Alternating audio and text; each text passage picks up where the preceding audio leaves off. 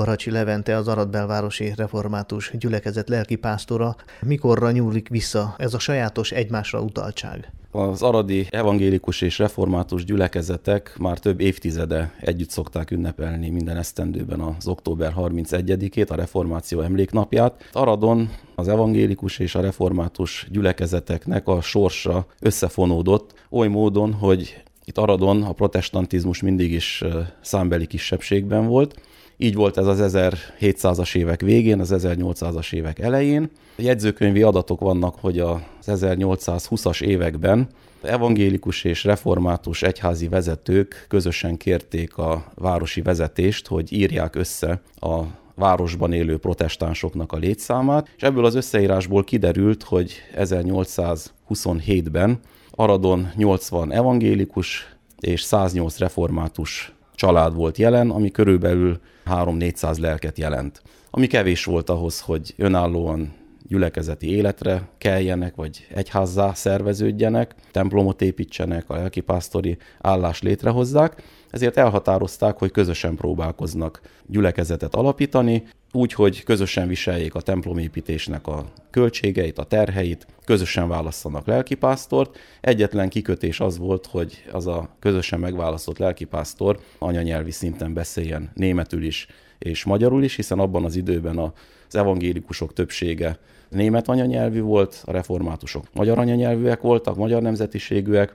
Mind a két egyház megkapta a egyházi főhatóságoknak az engedélyét. Aztán valahol elakadt ez a kezdeményezés, valószínű, hogy a 30-as, 40-es években mind a két gyülekezet úgy gondolta, hogy már megerősödött annyira, hogy önállóan is boldogulni tudnak, így aztán külön váltak az utak, de ez a testvéri kapcsolat a mai napig fennmaradt, és nagy-nagy szeretettel ápoljuk, gondozzuk ezt a közös történelmi örökséget. Jakab István, evangélikus lelkipásztor.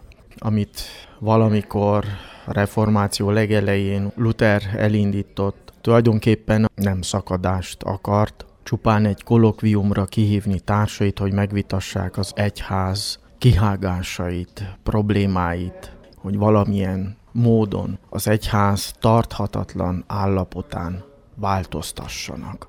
És közösen vállalták ezt fel, későbbiek során pedig annyira egymás mellé álltak, és főleg itt Erdélybe lehet ezt megfigyelni, hogy több mint öt évtizeden keresztül nem is lehetett különbséget tenni. Az akkori új protestáns felekezeteknek felváltva voltak lelkészei, püspökei. A lelkészeket közösen megbecsülték, ha más nézeteket vallott, tolerálták. Olyan idő is volt, amikor a református egyháznak luteri elveket valló püspöke volt egymás templomaiban, szolgálhattunk, tehát palást közösség volt, szószéki közösség, de kazuáliákat is elvégezhettük, eskedhettünk, keresztelhettünk, sajnos szétváltunk. De mi egyek vagyunk.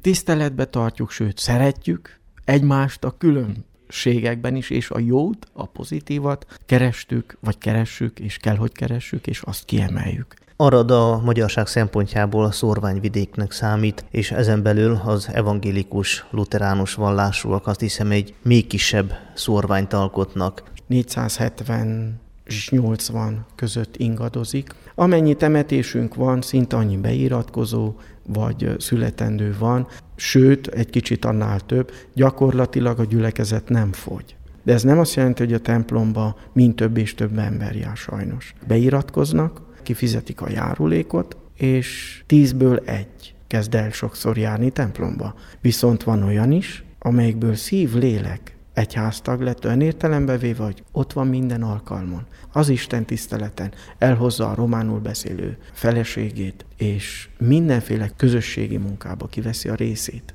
Milyen üzenete van a reformáció napjának a mai hívő ember számára? A különféle szokások, amiket mi fel tudunk hozni, hogy mi így éljük meg a hitünket, sőt, kikérjük magunknak, hogy hithű reformátusok, vagy evangélikusok, vagy ki tudja milyen felekezethez tartozóak vagyunk, és ezért az Isten aztán bókoljon, vagy emeljen kalapot. Ez bűnbocsátó cédulával ér fel. És akkor hol vannak az elveink? Hol vannak a reformátori elvek? Megfeledkezünk sokszor arról, mert ebben élünk, vagy egy olyan társadalomban, amit szabadnak titulálunk, holott kiderül, hogy sehol nincs igazi szabadság, és nem is lesz, nem is lehet középkorban bűnbocsátó cédula, később aztán ilyen adó, olyan császári adó. Ma meg mi van? Oda jutunk, hogy a jövedelmünk fele adó.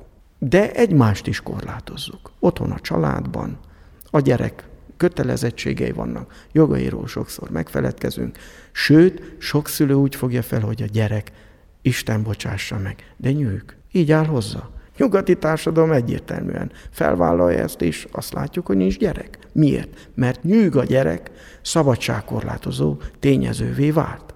Tehát ide jutottunk? Nem ez a szabadság. A szabadság számomra Isten fiúságot, Isten gyermekséget jelent. Ez ad nekem szabadságot.